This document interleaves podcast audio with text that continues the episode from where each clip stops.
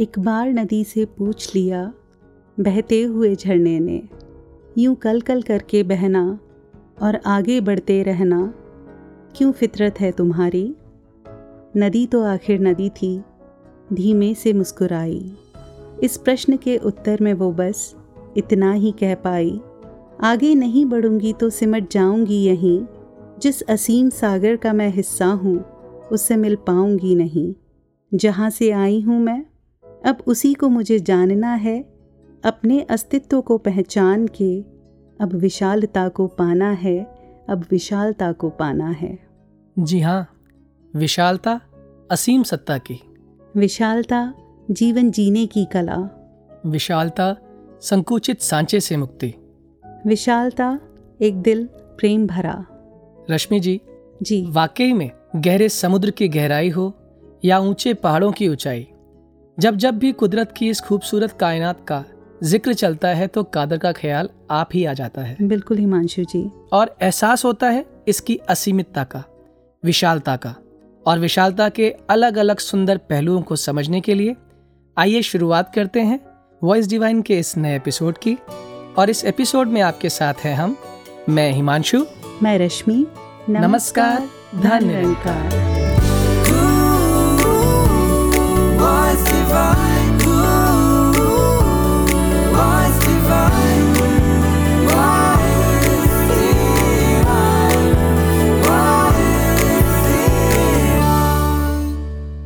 हिमांशु जी आज सुबह पता है क्या हुआ? क्या? जब मैं स्टूडियो आने के लिए निकल रही थी जी। तो मेरा सात साल का बेटा आकर बोला कि ममा आज आपके जो एपिसोड है उसकी थीम क्या है? अच्छा। तो मैंने कहा विशालता। आगे से वो मुझसे पूछता है कि विशालता होती क्या है। वाह। अब एक छोटे से बच्चे को कैसे समझाया जाए कि विशालता क्या है? एक छोटी सी कहानी जो कहीं पड़ी थी वो जहन में उभर आई। उसको बिठाया और कुछ इस तरह से समझाने की कोशिश की कि एक बार एक बुज़ुर्ग महिला बस में यात्रा कर रही थी। अगले पड़ाव पर एक लेडी भी उस बस में आई जो शायद थोड़ा किसी बात से परेशान थी या अपसेट थी। और आकर वो जो बुज़ुर्ग महिला थी उनके पास बैठ गई क्योंकि शायद वहीं पर एक सीट अवेलेबल थी। अब क्योंकि कम सीट थी कम जगह थी या क्या कारण था वो थोड़ा सा डिस्टर्ब और ज़्यादा फील करने लगी। एडजस्ट नहीं कर पा रही थी। जी जी absolutely I think that is the right word तो जब रिपीटेडली ऐसा होने लगा तो जो सामने लेडी बैठी हुई थी एक थर्ड को पैसेंजर उन्होंने पूछ ही लिया कि काफ़ी देर से मैं भी देख रही हूँ नोटिस कर रही हूँ कि ये आपको परेशान कर रही हैं, आप रिएक्ट क्यों नहीं करते? कुछ तो कहो। हालाँकि दो एक बार वो जो बुज़ुर्ग महिला थी, उन्होंने कहा भी, लेकिन जब नहीं, सामने से उन्होंने पॉजिटिव रिस्पॉन्स दिया, उस लेडी ने जो बैग को मूव कर रही थी बार बार तो I think she gave up तो जब थर्ड लेडी ने पूछा कि आप रिस्पॉन्ड क्यों नहीं कर रहे तो उनका जवाब सिर्फ़ इतना था कि एक छोटी सी बात के लिए मैं अपनी एनर्जी अपने पूरे दिन की जो ट्यूनिंग है उसको क्यों ख़राब करूँ? वैसे भी मेरा स्टॉप आने वाला है मेरी यात्रा बहुत छोटी है। हिमांशु जी वैसे देखा जाए तो ये जो यात्रा छोटी है ये वो गोल्डन वर्ड्स हैं जो हमें हर वक्त अगर ध्यान रहें तो शायद हमारी लाइफ से भी बहुत सारी प्रॉब्लम्स डिलीट हो जाएँगी क्योंकि चीज़ें देखने का हमारा नज़रिया बदल जाएगा। जैसे कि अगर किसी ने हमारा दिल दुखाया तो शांत रहें यात्रा छोटी है। या किसी ने कभी कुछ इंसल्टेड ह्यूमिलिएटेड फील कराया? तो नज़रअंदाज करें यात्रा छोटी है। क्योंकि दिलों में विशालता आ गई है। तो रश्मि जी ये जो बात आपने कही ये कहीं ना कहीं विशालता के लिटरल मीनिंग्स को भी ट्रू सेंस में आइडेंटिफाई करता है। क्योंकि विशालता के बहुत से अर्थ हैं। विशालता ग्रेटनेस को भी सिग्निफाई करता है। विशालता वास्टनेस को भी सिग्निफाई करता है। और विशालता ह्यूजनेस को भी सिग्निफाई करता है। लेकिन अगर विशालता का सही मायना जानना है हम्म, हम्म। तो इस विशाल परम पिता परमात्मा के साथ जुड़कर ही जाना जा सकता है। एब्सोल्युटली तो आइए इस विशाल परमात्मा के दिव्य गुणों का ज़िक्र करने का प्रयास करते हैं हरदेव वाणी के इस पावन शब्द के माध्यम से। साहिब तू बेअंत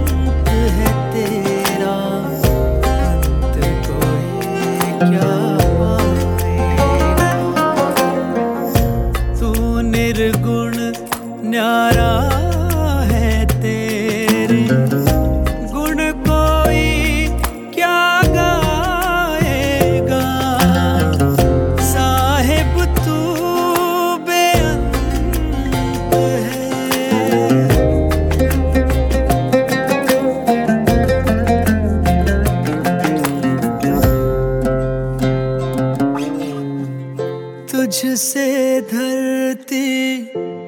तुझसे अंबर तुझसे चाँद सितारे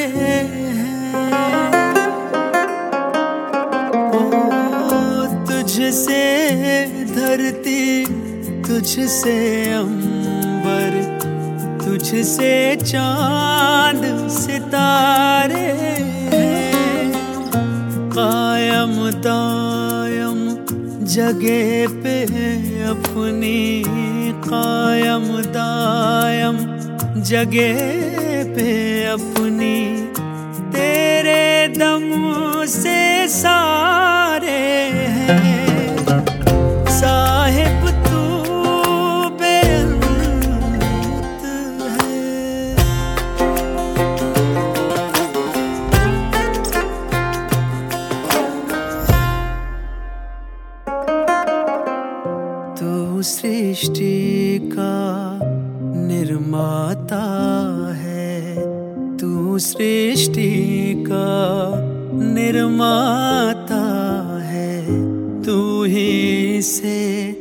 चलाता है। जल थल नभ के हर प्राणी को जल थल नभ के हर प्राणी को तू भोजन पहुँचाता है। तू भोजन पहुँचाता है। साहिब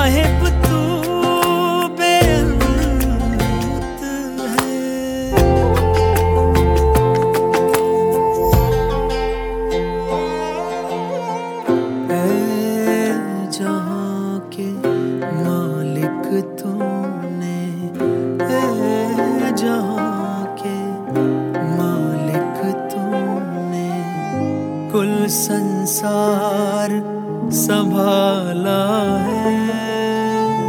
कुल संसार संभाला है। कहे हर देव ये रचना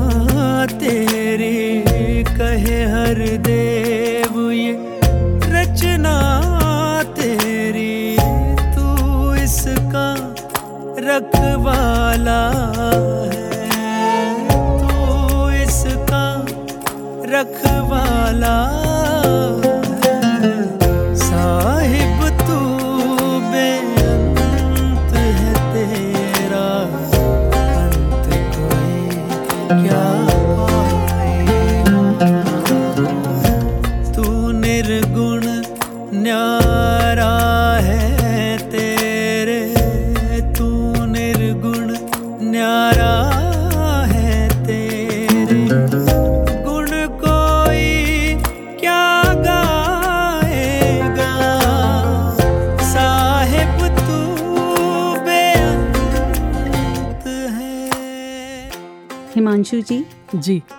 विशालता की बात चलती है तो स्वतः ही प्रेम की बात भी हो ही जाती है। बिल्कुल।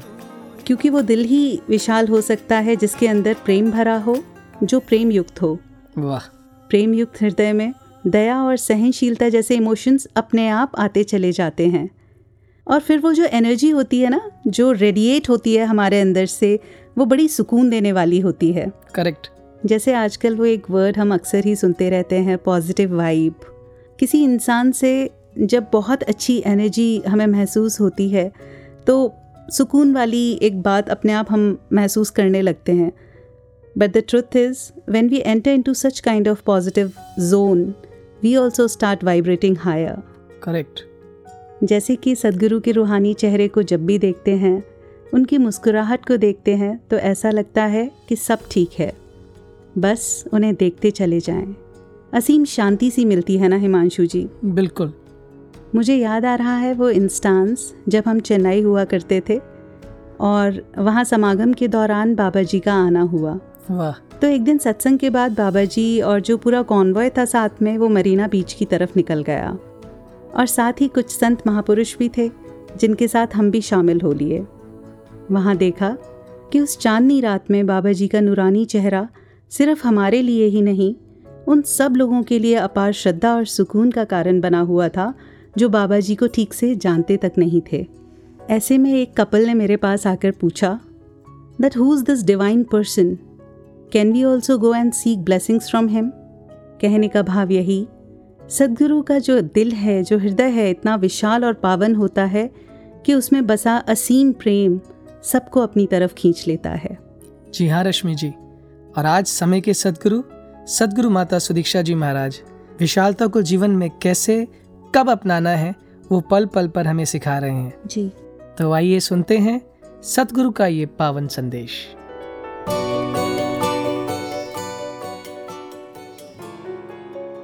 जहाँ हम कहते हैं कि ब्रह्म ज्ञान प्राप्त करके इस विशाल निरंकार के साथ इतने हम विशाल हो गए कि हमारी सोच भी विशाल हो गई। और वहीं डे टू डे के उदाहरण हमें मिल जाते हैं, जहाँ एक सेकेंड लगता है कुछ हमें किसी को देखकर, एक एनालाइज करने की बात, एक जजमेंट एक सेकेंड में निकालते हैं। कुछ उसको सोचते नहीं हैं कि अगर ऐसा है तो ये क्यों है? तो जहाँ ये अभिमान का कीवर्ड ये हमारे अंदर आ जाता है। तो वो इसीलिए आता है क्योंकि अगर हमने पहले प्रण में कह दिया कि तन, मन, धन ये सब हमने अगर इस प्रभु को ही समर्पित कर दिया तो वहीं हमारा अभिमान का खात्मा हो जाना चाहिए। जब मैं ही ना रहा तो मैं का एक ये मान क्यों, ये अभिमान क्यों? तो फिर वही बात कि हम अभिमान को तजें तो ही हम वाकई ही इस संसार को विशाल एक इस दृष्टि से देख पाएँगे। तो कैसे एक हमें, हमेशा इसी बात पर ध्यान देना है कि हमें अपनी सोच मुबारक है, पर किसी पे अपनी धारणाओं को थोपना नहीं है। हम अपने आप में चाहे एक ज़िंदगी जिस तरह जी रहे हैं, बस खुद एक सेकंड में अपने आप को हर बारी तोल के देख लें कि ये प्रभु परमात्मा निरंकार, ये अंग संग है। तो अगर ये हम एक साकार गुरु के सामने एक्ट कर सकते हैं और हमें प्राउड फील होगा तो एक चाहे गुरु का शरीर फिजिकली इस में साथ नहीं पर निरंकार है तो हम वही एक्शंस कर रहे हैं या हमारे वो एक्शंस हमारी सोच वो बदल गई।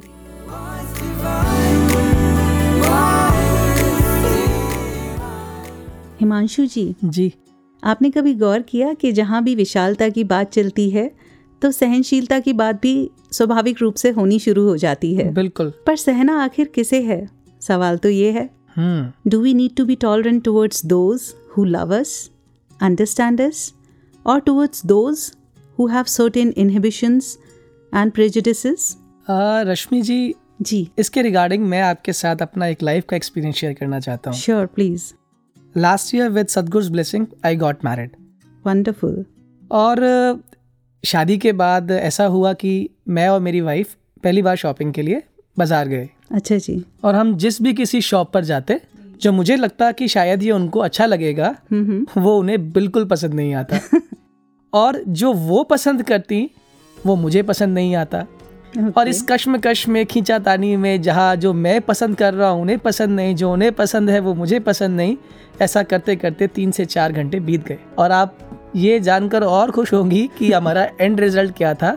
क्या? हमारी शॉपिंग ज़ीरो और हम लगभग तीन से चार घंटे लगा चुके थे। Then I realise what am I doing मैं अपनी चॉइसेस अपनी थॉट प्रोसेस कहीं ना कहीं फोर्सफुली इम्पोज करने की कोशिश कर रहा हूँ। जी। I took a step backwards okay. अपने आप को झंझोड़ा और एक कदम पीछे लिया और कहा कि आपको जो सुंदर लगता है प्लीज़ गो अहेड वंडरफुल और ऐसा कहना ही था जो प्रोसेस घंटों में पूरी नहीं हुई हम्म it completed within 50 minutes and we went back to our home with smiling faces Wow, Himanshu ji. What a happy ending to the story, or rather, I should say, what a happy beginning to the story. yes अच्छा हिमांशु जी ये बात तो है कई बार हमारी ही अपनी जिद हमें आगे बढ़ने से रोक देती है correct और जैसे ही मन में वो एक्सेप्टेंस की फीलिंग आती है मन विशाल होता है तो हर काम आसान सा लगने लगता है true तो इसी विषय पर और रोशनी डालने के लिए आज हमारे साथ हैं आदरणीय महात्मा विनोद वोहरा जी मेंबर इंचार्ज संत निरंकारी सेवा दल ब्रांच एडमिन दिल्ली एनसीआर। आदरणीय विनोद वोहरा जी आपका स्वागत है। धन रंकार जी। धन्यकार जी। जैसा कि आप जानते ही हैं कि आज हम विशालता के विभिन्न पहलुओं पर बात कर रहे हैं तो उसी से जुड़ा एक प्रश्न दिमाग में आ रहा है। डे टू डे लाइफ में आखिर विशालता जैसे दिव्य गुण को कैसे अपनाया जाए? Rashmi ji it's a very good saintly trait of a saint Gursikh के एक गुरसिख के अंदर ज्ञान प्राप्त करने के बाद कैसे विशालता आ सकती है। जी। हमें सतगुरु माता सुदीक्षा जी महाराज ने समझाया कि we have to live inside out and not outside in हजूर ने बताया कि इनसाइड हमारे नंकार प्रभु का ज्ञान है हमारे हृदय में नंकार बसा हुआ है और इस नंकार को हम बाहर भी उतना ही महसूस कर रहे हैं अपने जीवन के अंदर। तो हम डेफिनेटली इसके साथ जुड़कर विशाल बने रहेंगे। और अगर हम बाहर की परिस्थितियों के ऊपर चले जाते हैं बाहर तो परिस्थितियाँ जो हैं वो तो हमेशा डुलाइमन करने वाली होती हैं। किसी ने कुछ गलत बोल दिया किसी ने हमारे साथ कुछ मेरे हिसाब से गलत कर दिया तो मैं अपनी विशालता को खो बैठता हूँ। तो हजूर सच्चे पातशाह ने समझाया कि बाहर की परिस्थितियाँ जो हैं अगर मैं उसको अपने दिल में ले आता हूँ मन में ले आता हूँ तो मेरी विशालता वहाँ ही डिल्यूट हो जाती है ख़त्म हो जाती है। इसीलिए हजूर ने कहा कि मेरे एक ब्रह्म ज्ञान मेरे अंदर है और मैंने ब्रह्म ज्ञान को ही बाहर भी जीना है। संसार में विचरते हुए, चाहे मैं दफ्तर में हूँ, घर में हूँ, दुकान पर, बिज़नेस में हूँ, किसी भी जगह हूँ, मेरे को नंकार को लेकर साथ जीना है। नंकार का मेरे को एहसास बना रहेगा हर पल तो मेरे अंदर विशालता बनी रहेगी। जैसे एक उदाहरण के तौर पर महात्मा बुद्ध एक बार यात्रा पर निकले तो उनके साथ उनके भिक्षु भी थे। एक पहले पड़ाव पर पहुँचे तो वहाँ देखा गया कि कुछ लोग उनको अपशब्द का इस्तेमाल कर रहे हैं उनके प्रति। तो महात्मा बुद्ध के साथ जो भिक्षु थे, उन्होंने भी जवाब में कुछ कहना चाहा। तो महात्मा बुद्ध ने वहीं रोक दिया कि नहीं, ये जिसको चोट पहुँचा रहे हैं, वो तो यहाँ है ही नहीं। तो पूछने पर पता चला कि इसका क्या भाव है। तो महात्मा बुद्ध ने बताया कि ये मेरी ईगो को चोट पहुँचा रहे हैं। तो ईगो तो मेरे अंदर है ही नहीं है तो ये चोट किसको पहुंचाएँगे? अगले पड़ाव पर जब पहुँचे तो वहाँ लोगों ने बहुत सत्कार दिया बहुत मान सत्कार किया उनका। बहुत वस्तुएँ भेंट करी और गार्लैंडिंग करी उनको हार वगैरह पहनाए गए। तो वहाँ भी वो भिक्षुओं ने पूछा तो उन्होंने कहा कि यहाँ तो आपका बहुत सत्कार हो रहा है। तो महात्मा बुद्ध ने फिर कहा कि नहीं, यहाँ भी आपको बरम बलेखा है। ये वास्तव में वो है ही नहीं जिसका ये सत्कार कर रहे हैं। फिर उन्होंने बताया कि इसका क्या मतलब है।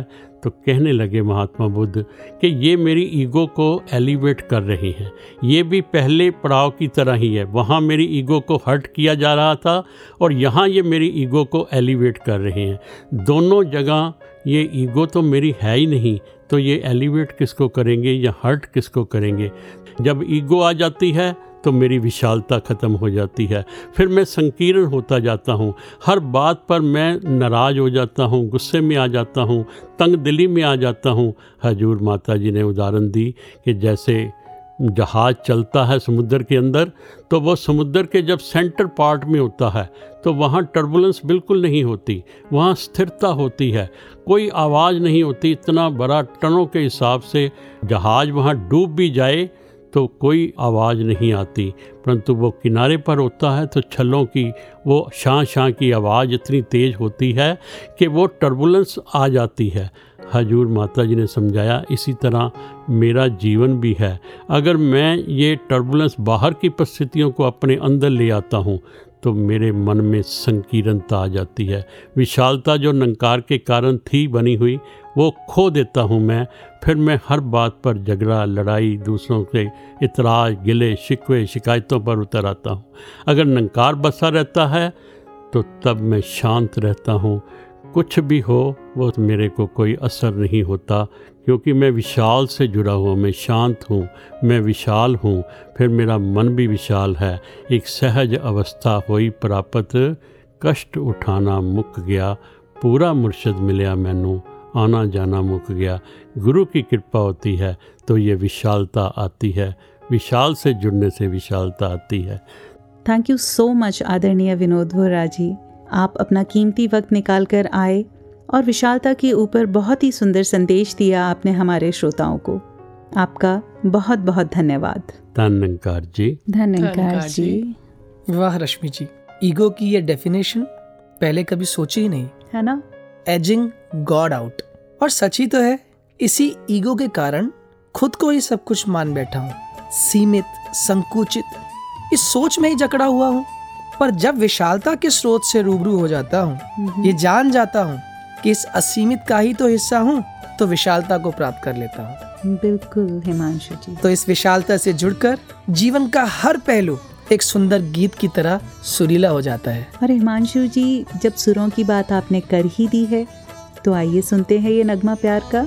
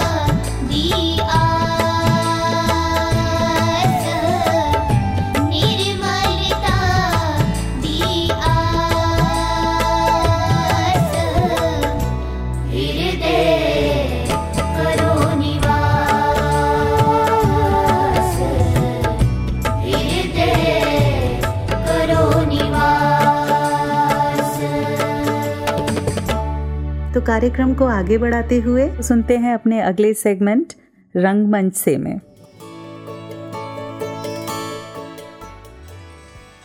So this was the last song of the evening hope you guys enjoy it in four diamonds cafe have a great night ahead hello sir hope you like the food oh yeah yeah it was good any feedback sir actually हाँ ये ये lights थोड़ी और dim हो जाती तो you know माहौल बन जाता है है ना? नहीं, बाकी सब तो ठीक था। Sure, sir We will keep in mind about your valuable feedback. हाँ, वैसे सिटिंग तो काफ़ी अच्छी है। वो, वो थोड़ा सा कुशन वगैरह होता तो यू नो कंफर्टेबल नहीं बाकी सब तो ठीक था। Okay, sir. हम ध्यान रखेंगे. हाँ, और ये ये टेबल ये ये थोड़ा और ऊपर करवा दीजिए। इजी अप्रोच नहीं लेकिन बाकी सब तो ठीक था। जी सर ऊपर करवा देंगे। हाँ।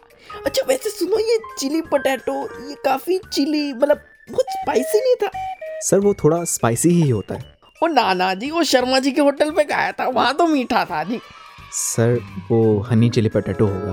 अच्छा हनी भी होता है? चलो कोई नहीं पर हाँ बाकी सब तो ठीक था ना सर? समझदार हो जी समझदार हो। Good good. Keep it up keep it up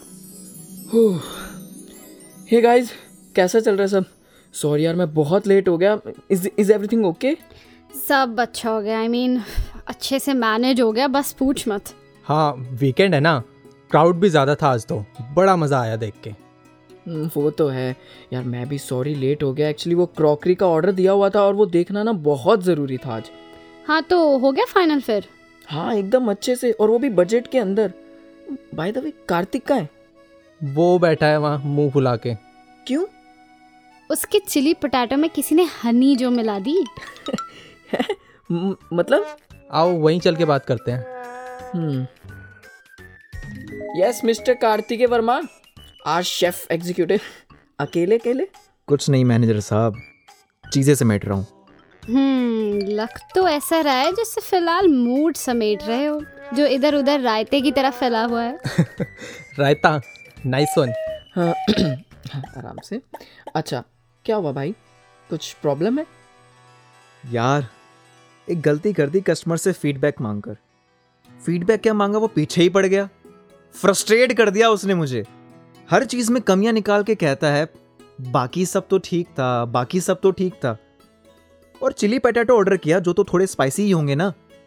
कहता, मीठे नहीं है। अरे, मीठे ही खाने थे तो हनी वाले ऑर्डर करने थे ना? कई बार ऐसे कस्टमर्स ना मूड खराब कर देते हैं। पता भी है कितनी मेहनत लगती है। हम चार लोग ही तो हैं यार, जो उस कैफ़े को संभालते हैं। और सबको अच्छा लग रहा है ये कैफ़े लेकिन जान के अननेसेसरी फॉल्ट्स निकालने हैं बस। हम्म तो ये प्रॉब्लम है। तो चेतन जी लगता है इन्हें ना वो स्पेशल वाली रेसिपी बतानी पड़ेगी। स्पेशल रेसिपी ये कौन सी है जो मुझे नहीं पता? इंडियन चाइनीज़ या इटालियन कौन सी है? अरे ये लाइफ की रेसिपी है। विद देसी तड़का। क्या? मुझे कुछ समझ नहीं आ रहा। समझाते हैं। देखो कैफ़े हो या कोई और बिज़नेस हमें अलग अलग तरह के कस्टमर्स मिलेंगे। कुछ हमसे आराम से बात करेंगे तो कुछ परेशान होके। कुछ तारीफ़ करेंगे तो कुछ कमियाँ निकालेंगे। हाँ और यहाँ आती है हमारी रेसिपी यानी ऐसी सिचुएशन में दो तरह की अप्रोच होती है के और बी एफ़ पी के F P B F P अब ये क्या है? मैं बताता हूँ। के एफ़ पी यानी की फ़र्क पैंदा है और बी एफ़ पी यानी बहुत फ़र्क पैंदा है। यानी किसी की बातों से या तो हम के एफ़ पी अप्रोच यूज़ करें कि हो सकता है सामने वाला अच्छे मूड में ना हो।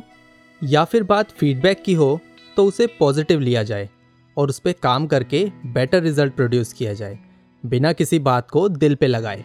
हाँ और दूसरा बी एफ़ पी यानी बहुत फ़र्क पैदा है। मतलब हर बात को दिल से लगा लो या फिर गुस्से में ईगो को हर्ट कर लो कि आखिर किसी ने कुछ बोल कैसे दिया और दिन भर परेशान होते रहो। हम्म राइट ना तो काम हो पाएगा और ना ही मूड अच्छा रहेगा। अब ये हमारे ऊपर है कि दिल को विशाल किया जाए और काम रहकर आगे बढ़ा जाए। या तो खुद को फिर तंग दिल बना लिया जाए। क्यों शेफ साहब? रेसिपी समझ आई? हम्म मैं यूँ ही बातों को दिल पे लगे बैठ गया। मुझे तो खुशी होनी चाहिए हमारा कैफ़े कैसे ग्रो कर रहा है?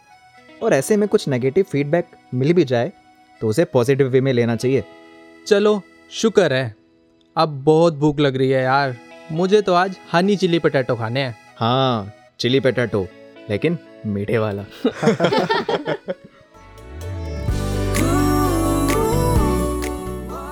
हिमांशु जी सच ही तो है। सारा खेल हमारे मन का है। जी। अभी कुछ टाइम पहले मैं फ्रूट्स खरीदने गई। And before buying I was pressing mangoes one by one to ensure if they are fully ripened और नॉट ओके अचानक फ्रूट वाले भैया ने वो आम हाथ से लेकर एक तरफ़ रख दिया। तो मुझे कुछ समझ सा नहीं आया। जब उन्होंने दूसरी बार भी मेरे हाथ से आम लिया तो मैंने उनके चेहरे की तरफ़ ध्यान से देखा जिस पर अनोयंस लेवल साफ़ झलक रहा था। Okay. और आवाज़ में कुछ तलखी भी। सच कहूँ उनकी टोन का कुछ पलों के लिए तो मुझे बुरा। लगा। मन में यही सवाल आया कि इस बिहेवियर के पीछे आखिर क्या बात होगी? पर क्योंकि हम काफ़ी सालों से वहीं से फ्रूट्स खरीदते आ रहे थे तो भैया के स्वभाव का पता था, जो कि सहज था। तो भैया से पूछ ही लिया, कि आज आप इतने परेशान क्यों दिख रहे हैं?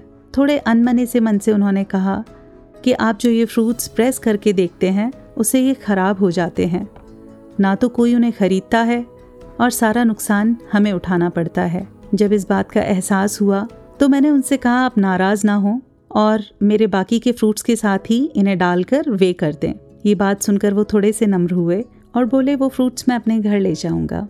हिमांशु जी जी। उनके लिए जिन्हें एक एक फ्रूट बड़ी मेहनत से संभालना पड़ता है मैं अनजाने में उनका नुकसान कर रही थी पर ये उनकी विशालता ही थी कि वो फिर भी उसे अपने घर ले जाने की बात कर रहे थे। सदगुरु माता जी की वो बेनिफिट ऑफ़ डाउट वाली बात भी याद आ गई कि अच्छा ही हुआ मैंने उन भैया से रीज़न पूछ लिया। नहीं तो शायद मैं इस बात को पकड़ कर बैठ जाती खुद भी अनॉय हो जाती कि इस तरीके से वो शुरुआत में क्यों बिहेव कर रहे थे? और ये भी हो सकता है कि मैं दोबारा उनकी शॉप पर ही ना जाती। हिमांशु जी। जी। कितनी सुंदर बात है ना कि Gurmat always shows us the righteous path ji Rashmi ji but यहाँ पे मैं एक बात ऐड करना चाहूँगा। जी। Gurmat always shows us the righteous path and the path always lies in front of us लेकिन उस राइटियस पाथ का फ़ायदा उन्हीं को हुआ जो उस पर चले। एब्सोल्युटली और कुछ ऐसा ही है हमारा अगला सेगमेंट जब माना तब जाना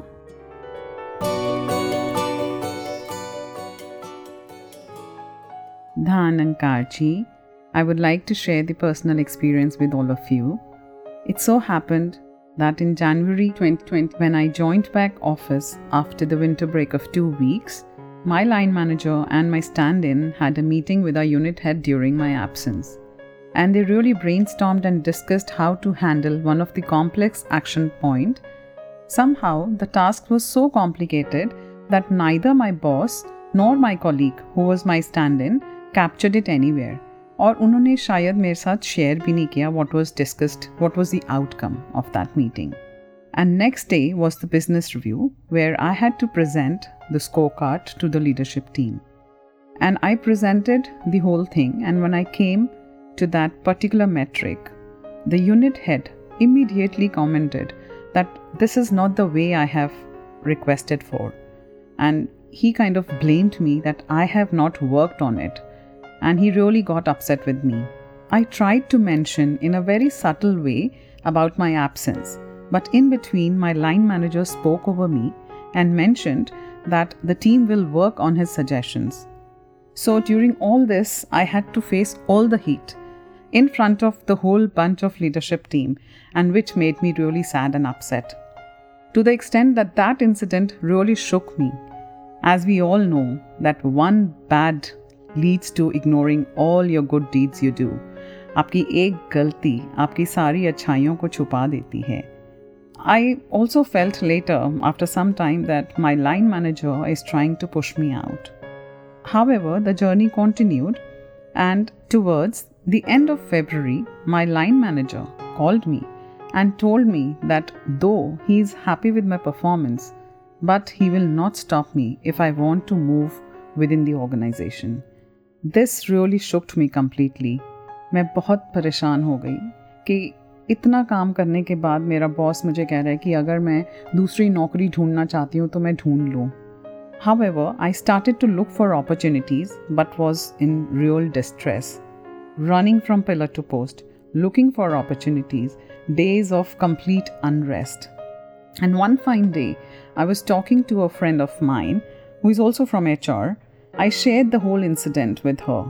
And then what she said, Shuchi, you are overreacting. He has not asked you to leave. उसने तुम्हें जॉब से निकाला नहीं या निकलने के लिए नहीं कहा.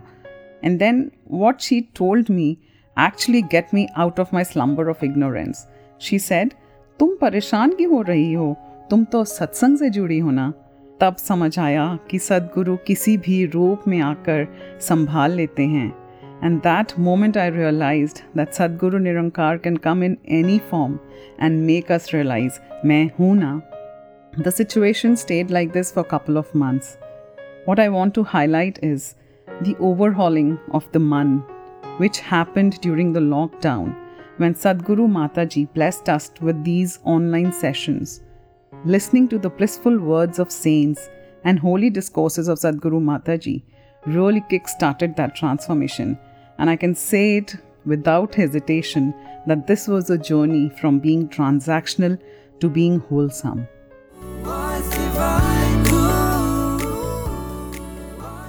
What an inspiring instance.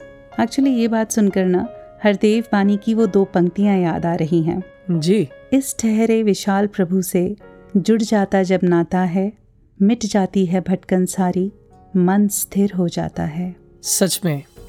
रश्मि जी अ, इन दो पंक्तियों को सुनने के बाद एक ऐसी घटना जो मेरे जीवन में घटित हुई आपके साथ शेयर करना चाहता प्लीज़ प्लीज़ गो अहेड हूँ संडे का दिन था और मेरी सेवा लगी संगत में। ओके मैं और मेरी मदर दोनों बाइक पर सेवा के लिए घर से निकले। ओके और जनरली जब सेवा के लिए निकलना होता है तो सिमरन करके हम निकलते हैं।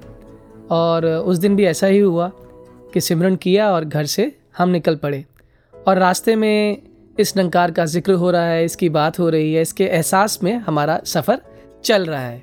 और हुआ ये कि भवन से जस्ट 200-300 मीटर्स पहले एक रोडवेज़ की बस बाइक के पास से निकली। और I was wearing a white kurta okay और अ, किसी पैसेंजर ने knowingly unknowingly I don't know उसने उस खिड़की से बाहर स्पिट किया। और वो जो स्पिटिंग हुई वो कहीं ना कहीं मेरे कुर्ते पर गिरा। Oh. अब जैसे ही ये कुर्ते पे ऐसा गिरते हुए मेरी मदर ने देखा वो एकदम उनके चेहरे के हाव भाव चेंज हुए ना जाने कैसे मैंने अपनी मदर को कहा कोई बात नहीं। इट्स ओके जाके वॉश कर लेते हैं। और हम इतने ही देर में भवन में पहुँच गए। और भवन में पहुँचने के बाद सबसे पहला काम मैंने उस कुर्ते के ऊपर लगे हुए उस दाग को धो लिया। जी। और सेवा भी सदगुरु के आशीर्वाद से सुंदर निभ गई।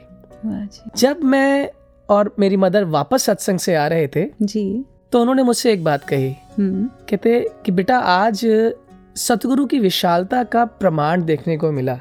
क्या बात है। मैंने पूछा कैसे? कहते असल में जो सुबह हुआ हम्म।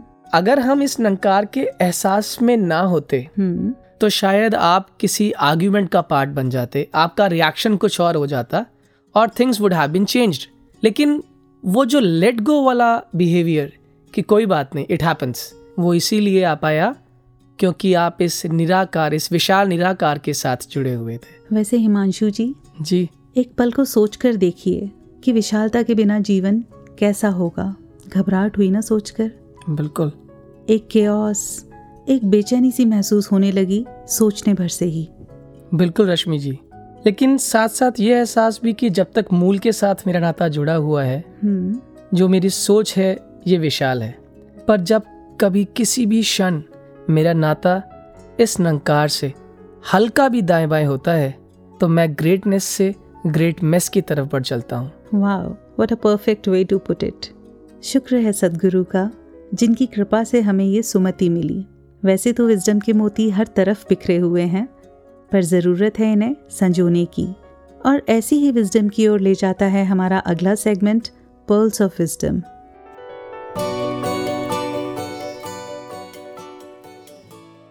एक राज्य में ये प्रथा थी कि हर साल वहाँ पर राजा बदल दिए जाते थे। और जब राजा बदले जाते थे तो राजा के सभी अधिकार छीन लिए जाते। उनके राजसी वस्त्र उतार लिए जाते और उन्हें एक चादर देकर, एक नाव में बिठाकर, एक भयानक घने जंगल में छोड़ दिया जाता था, जहाँ वो राजा भूख प्यास से व्याकुल हो तड़प तड़प कर मर जाता। ये प्रथा वर्षों से चली आ रही थी। उस राज्य के लोग ये समझ चुके थे तो वहाँ कोई राजा बनने को तैयार नहीं होता था। एक बार कोई मुसाफिर भूला भटका उस राज्य में आ पहुँचा। ये राजा के बदलने का समय था तो उसी मुसाफिर को वहाँ का राजा बना दिया गया। फिर उसे राज्य के सारे नियम बताए गए, लेकिन वो व्यक्ति संत प्रवृत्ति का होने के साथ साथ बेहद समझदार भी था। उससे पहले के जो राजा होते थे, वो पूरे साल खूब मौज मस्ती में वो समय निकाल दिया करते थे और भूल जाते थे कि धीरे धीरे उनका समय समाप्त हो रहा है। लेकिन यह राजा वैसा नहीं था। उसने अपना समय व्यर्थ नहीं गवाया। अपनी इस सोच कि जब मुझे ये छोड़ना है और जंगल जाना ही है, इस सोच के रहते वो राजा दुनियावी सुखों में लिप्त नहीं हुआ, बल्कि उन्हें अनासक्ति के भाव से भोगता हुआ आगे की तैयारी में लगा रहा। जब तक वो राजा था तो उसे सारे अधिकार प्राप्त थे तो उसने उसी अधिकार का प्रयोग करते हुए वो सारे जंगल जहाँ पर राजा को एक वर्ष के बाद छोड़ा जाता था, कटवा दिए और वहाँ पर आलीशान महल बनाने के साथ साथ एक सुंदर सा नगर बसा दिया। इस नगर में सारी सुख सुविधाएँ थी। धीरे धीरे एक वर्ष बीत गया और राजा को बदलने का समय हो गया। अब इस राजा के भी सारे अधिकार छीन लिए गए। उसके राजसी वस्त्र उतार कर एक चादर दे दी गई और उसे नाव में बिठाकर उसी जंगल की ओर रवाना कर दिया गया। लेकिन वो राजा जाते हुए खुश था। लोगों ने उससे कहा कि अब तक जितने भी राजा हुए, वे सब रोते हुए जाते थे। तुम हंस क्यों रहे हो? तो राजा ने जवाब दिया कि क्योंकि मैं जानता हूँ कि मुझे कहाँ जाना है, मैंने वहाँ के सारे इंतज़ाम समय रहते कर लिए हैं। वो जंगल जो दूसरों के लिए अनजान था, भयानक था, वो मेरे लिए स्वर्ग जाने जैसा है। साथियों, कहानी कहती है कि जब भी कोई मौका, कोई अवसर हाथ में हो, तभी आगे के लिए चेत जाना चाहिए और उस मौके का सदुपयोग करते हुए हमेशा बेहतर करने की कोशिश करते रहना चाहिए। यह निश्चित है कि सब छूटेगा एक दिन, पद, प्रतिष्ठा, मान सम्मान और यहाँ तक कि ये जीवन भी। समय लगातार हमारे हाथ से फिसलता जा रहा है। तो आगे की व्यवस्था समय रहते कर लेनी चाहिए ताकि पछताना ना पड़े। अक्सर यही देखने को मिलता है कि सब रोते हुए, पछताते हुए ही जाते हैं। चाहे वो किसी पद से जाना हो, या जीवन के पड़ाव से, या फिर दुनिया से ही क्यों ना। अभी भी मौका है। हमें दुनिया में ही गलतान ना होकर आगे का भी सोचते और तैयारी करते रहना चाहिए। और ये तैयारी सदगुरु के बताए हुए मार्ग पर चलकर ही संभव है।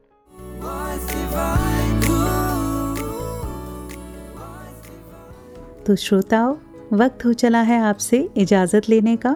तो जाते जाते छोड़े जाते हैं आपको इस विशालता के एहसास के साथ कि विशाल ईश्वर से मिलकर ही विशालता आ पाएगी। कहे हरदेव और जतन से तंग दिली ना जाएगी।